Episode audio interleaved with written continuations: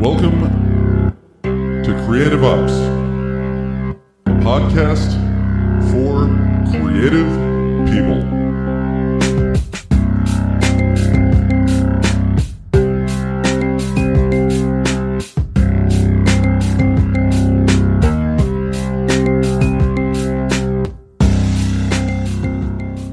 Hey, everybody, and welcome to Creative Ops.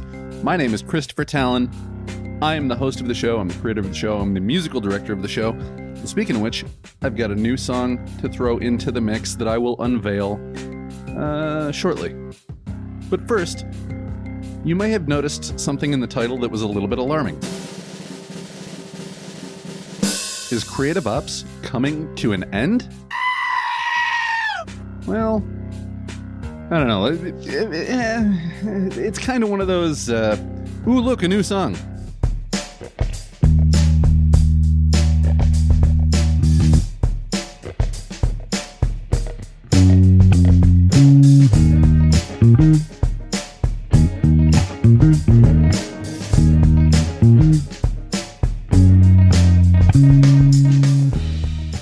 No, I don't want to get out of podcasting. I just want to change the name of this one. Some people, it's been tough because some people are really split on it, where they're like, no, I love the name of the podcast. I like the aesthetic. I like everything. Don't change. And then there's other people that go, Yeah, that would be a, a really good idea to change change the name of the show so that people understand immediately what it is. So, the new name that I'm thinking of going with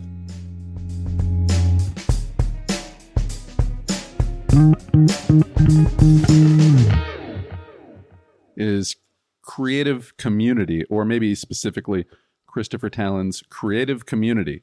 And that would kind of give more of an idea towards what the show is actually about. It's about being part of a creative community, being inspired by other people, and learning directly from other people how to uh, you know do what they do in their art or genre or business or whatever, or to uh, just take what advice you can from them and apply it towards your own thing and uh, make something that's completely your own because that's kind of the whole point of uh, being a creative person, right?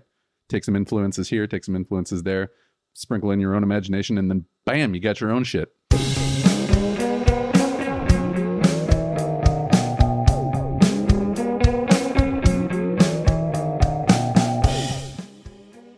So, as I usually do, when I don't know what to do about something, I call a friend or somebody who I know who uh, might have some wisdom on the matter.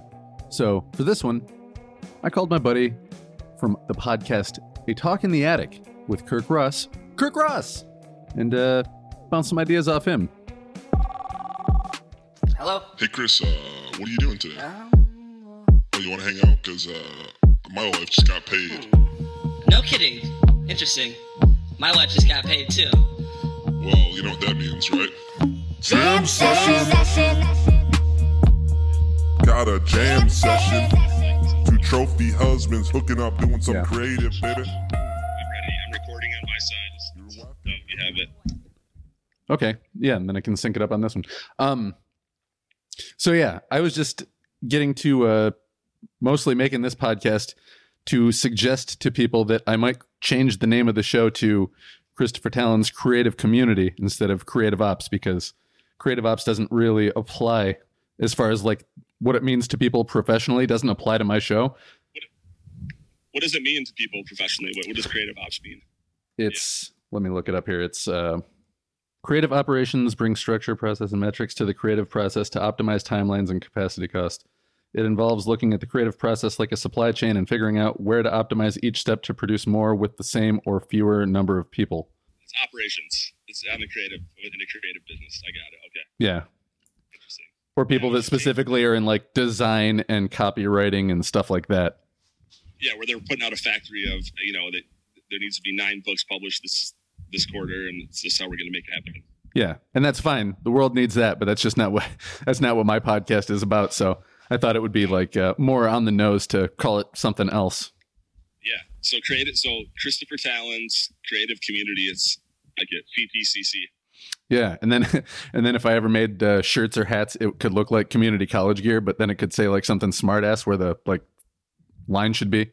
for uh Yeah, we put like we put like a crest in there. yeah yeah like a school crest. It's like where creativity overcomes laziness most of the time. yeah, I like it. Yeah. Oh shit.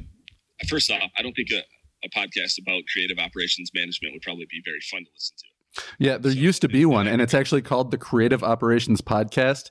And then they called it Creative Ops Podcast for short, which is why I specifically don't have podcast in the title of mine because I didn't want it to get confused for that one. But there's like seven episodes of that. Yeah, I mean, if you, if, you don't stick with it, you lose your you lose your rights. I don't know if that's true from a legal perspective, so it's even if you have the exact same name. Yeah. What are you at now? 100? Are you you're almost to 100 or over 100?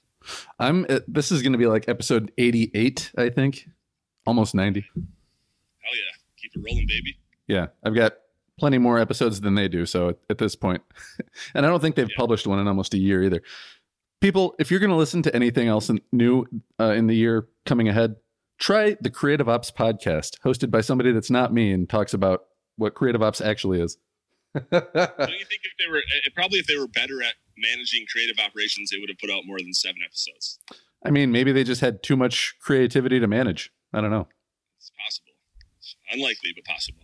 I imagine a creative operations manager is probably not the most creative person either. You know, they're probably more type A kind of program management style folks.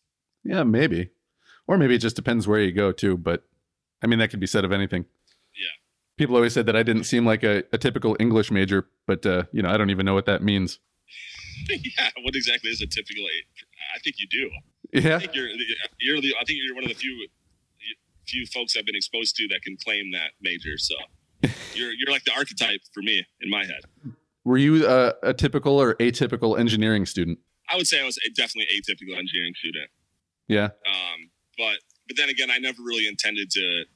Although my degree is in engineering, I never really intended to work as like a hardcore mathematical, you know, focused engineer. I always kind of wanted to get into more project management. So, you know, the, a lot. The, you know what the, the old trope is about engineers? They're kind of less than outgoing and introverted and all of that. So I didn't necessarily fit in completely. But there's a, I know a lot of engineers that are extroverted and that can manage and all that too. So yeah, we, we shouldn't paint we shouldn't paint with such broad strokes, you know.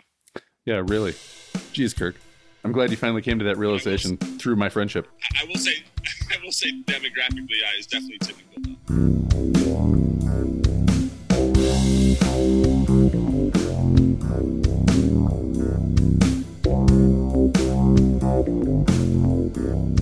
I, you know, the only the only downside to you losing the name Creative Ops though is I always envisioned that until this morning when my world came crashing down and I found out that Creative Operations is an actual title of a job. I figured that you kind of named it that because of your military background. That was kind of the motivation behind it. And I thought it was creative, but then I was like, "Oh no, that's actually a thing, and it's that's people that don't do what I do." Yeah, and you built up quite a community, so I think it's it's a good time to change. CTCC, they're offering online courses, and they've got a, a intramural volleyball team that's doing really well. I hear, I hear Yeah. good things about CTCC. The CTCC plan is go to four colleges and graduate from two of them. That's not easy to do. I no, it's not that. I but I can show people how. I've I've been there. How many do you have to fail out of in order to achieve those marks? Um, okay, so I'll give you just the, the the overview here. What you do is you start out barely graduating from high school, like barely. Then This is, a pro- this is a plan that you have to put into motion kind of early. Then is what you're saying. yeah, and then you apply to only state universities, um, because you'll have a better chance. And then when you get into one of those, you immediately get uh, all D's and F's until they kick you out. Okay. Then you go to your nearest community college. Okay, and if you're in the if you're in the Jenison, Grandville, Hudsonville area, that would probably be CTCC in this case. Well, almost, almost. You go to your Okay. own community college. and then what you do is you sign up for a bunch of classes, and then about five weeks in, you just stop going. Okay. Then you work construction for a while. Yes. Then you join the military. Mhm. Then you go back, and then you go to a CC and you actually graduate. And then you go on to a four year school and graduate from there as well. Oh, so it's kind of symmetrical. So I did it backwards. Yeah, four two construction, military, Military. two and four again. Yeah. That's and, and not to mention the the great the bad grades up front in high school. So I mean, and the bad grades. Like I was, I was pushing for a, a disaster. Really, like it should have been. It's one of those things uh, where there's a, a disaster somewhere, and they're like, "Well, in hindsight, we should have noticed that this, this, this, and this were all not uh, within standards."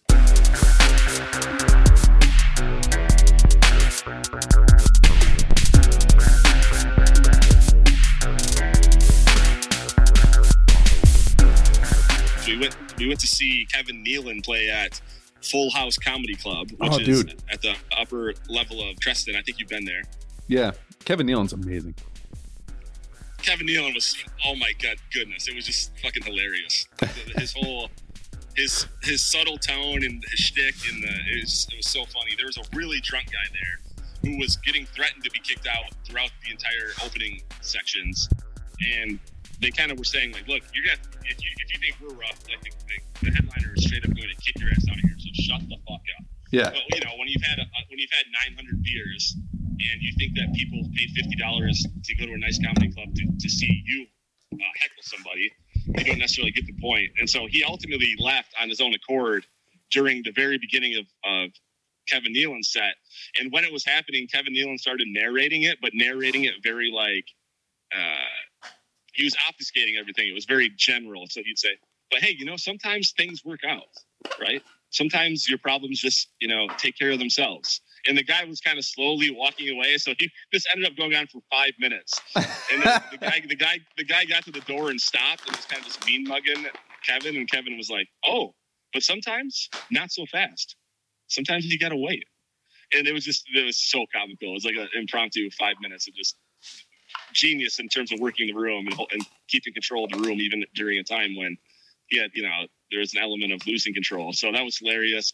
And then the beautiful part is at the end, I gave him a talk in the attic hat and he accepted it and he appreciated it. So if you ever, he, he has a show on YouTube called Hiking with Kevin. amazing. And he, yeah, it's really good. He gets really good guests on there and they just hike around the, the valley, the canyons, you know, in, in LA.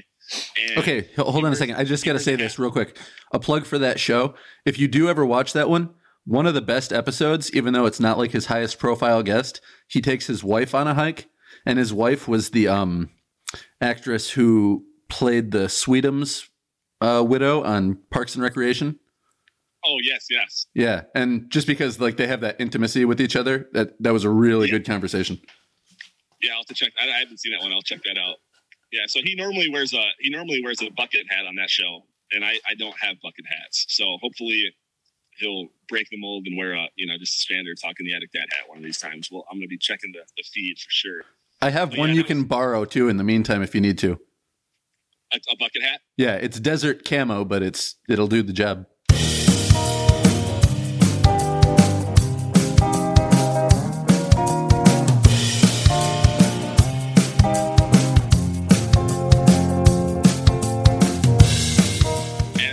Said, like limes float in drinks. So you, you know if you're ever water skiing, you can just put a lime in your pocket, and if they say, "Hey, you need a life jacket," you can say, "No, man, I got a lime. I'm saved by the buoyancy of citrus." Good old Mitch. Good old Mitch.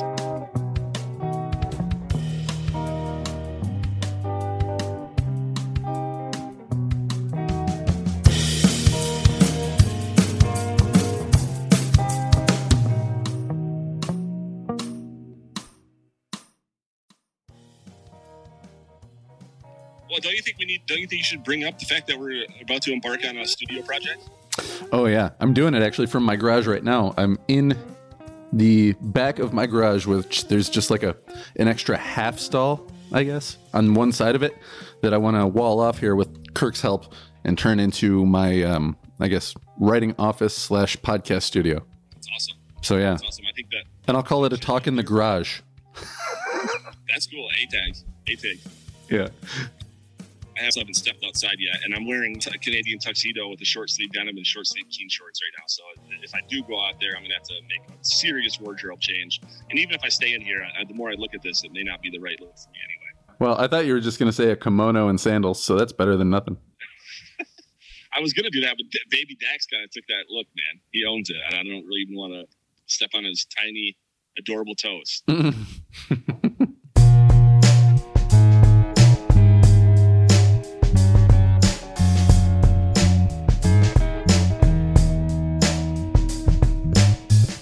Right now, 100% of the trophy husband songs on record are indirectly about sex.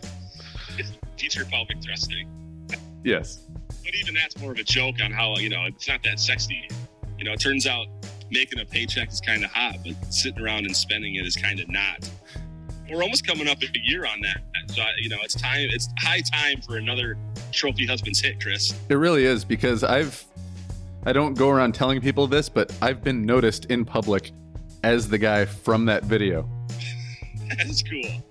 So Oh man, it was somebody who was like, "Oh yeah, I saw you on that. I like that show," and I was like, "Oh cool."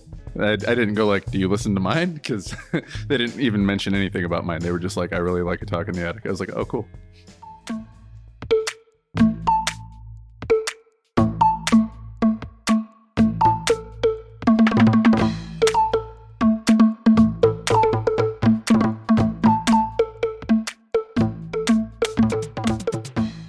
So how's your uh, stuff going, man? You just had Loop Baby Dax. you think about Loop Baby Dax?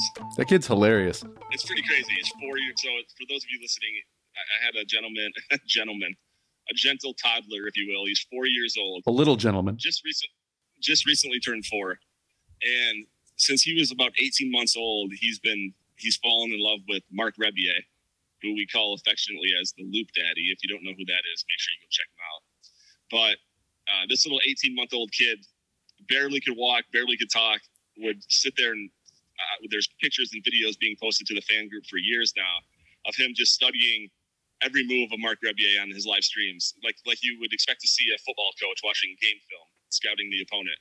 Yeah. And uh, Making sure he's got the hand gestures just right and everything. dude, just mim- mimic like completely monkey see monkey do, but he's so good at it. And now he's four years old, and so he's an old veteran in the business at this point.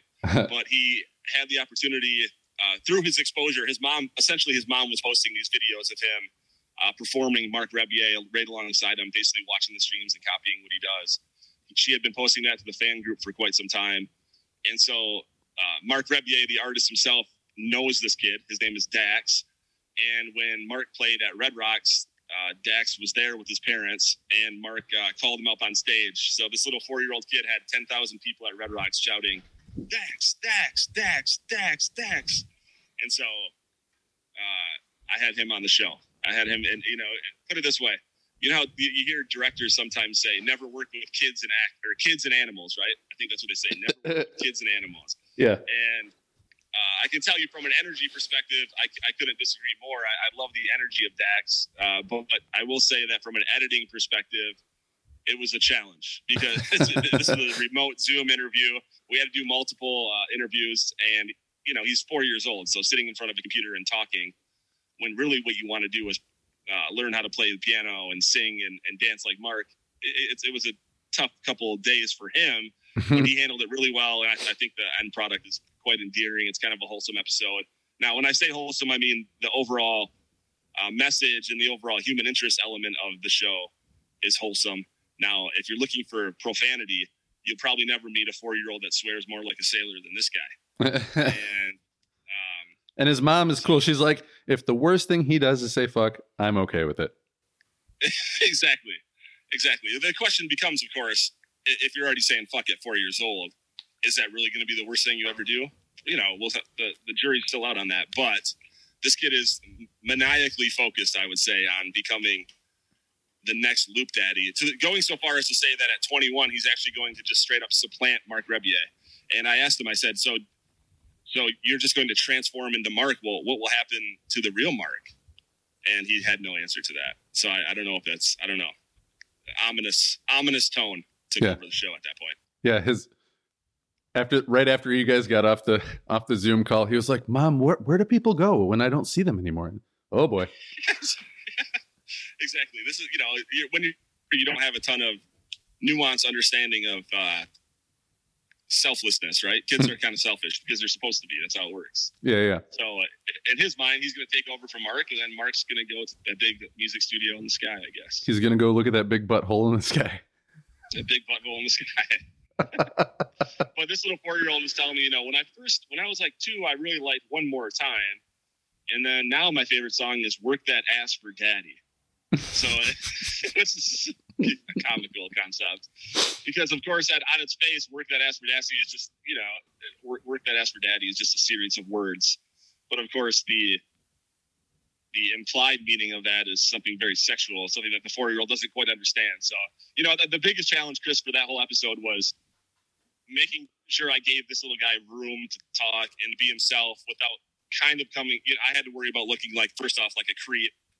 I had to worry about looking like someone who's trying to exploit a kid, you know, and all that. And I Yeah. think that we were able to pull it off in a way, according to the feedback I'm getting and according to my own opinion, I think we pulled it off in a way that was cute and genuine. And I had a blast talking to the kid. Yeah. There No, was one part where he- none of the adults he- came he- off like overzealous pageant moms. None of that. None of that. Yeah, yeah. I mean, there was one part where uh, there, there was one part that made the final cut where he, he had just impromptu entered into a beatboxing session. And I will say, for a four year old kid, he's quite the beatboxer. Yeah. His timing is really good. The yeah, he wasn't good. bad. And yeah, and so he, but then he got into his lyrics and he started saying, "I'm gonna get naked." I'm it, the whole I'm gonna was how he's take my clothes off. exactly. And I thought, you know, look, Wasn't that what he kept saying? I'm gonna take my clothes off. something like that. I mean, there's I'm- having a hard time remembering which one made the cut because most of his songs resulted in him taking his clothes off. And- Which are also pretty similar to Mark's songs. Yeah, exactly, exactly. But at one point, I, I was on the drums and he was singing, and he started saying, "I'm gonna take my clothes off," and Kirk's gonna take his clothes off. so that was one that I cut out of there. I'm like, that, Yeah. that's incriminating, brother. Yeah, that's uh that's we know what you're trying to say isn't really what you're saying, but uh Bruh. I'm gonna hang up Did on you you. get anything good? Oh, I'm sure I did.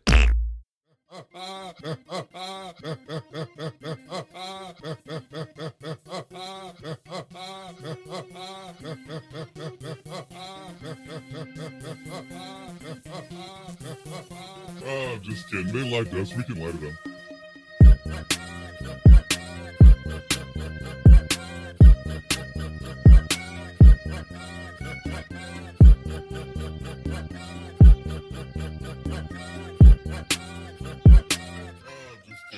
just kidding.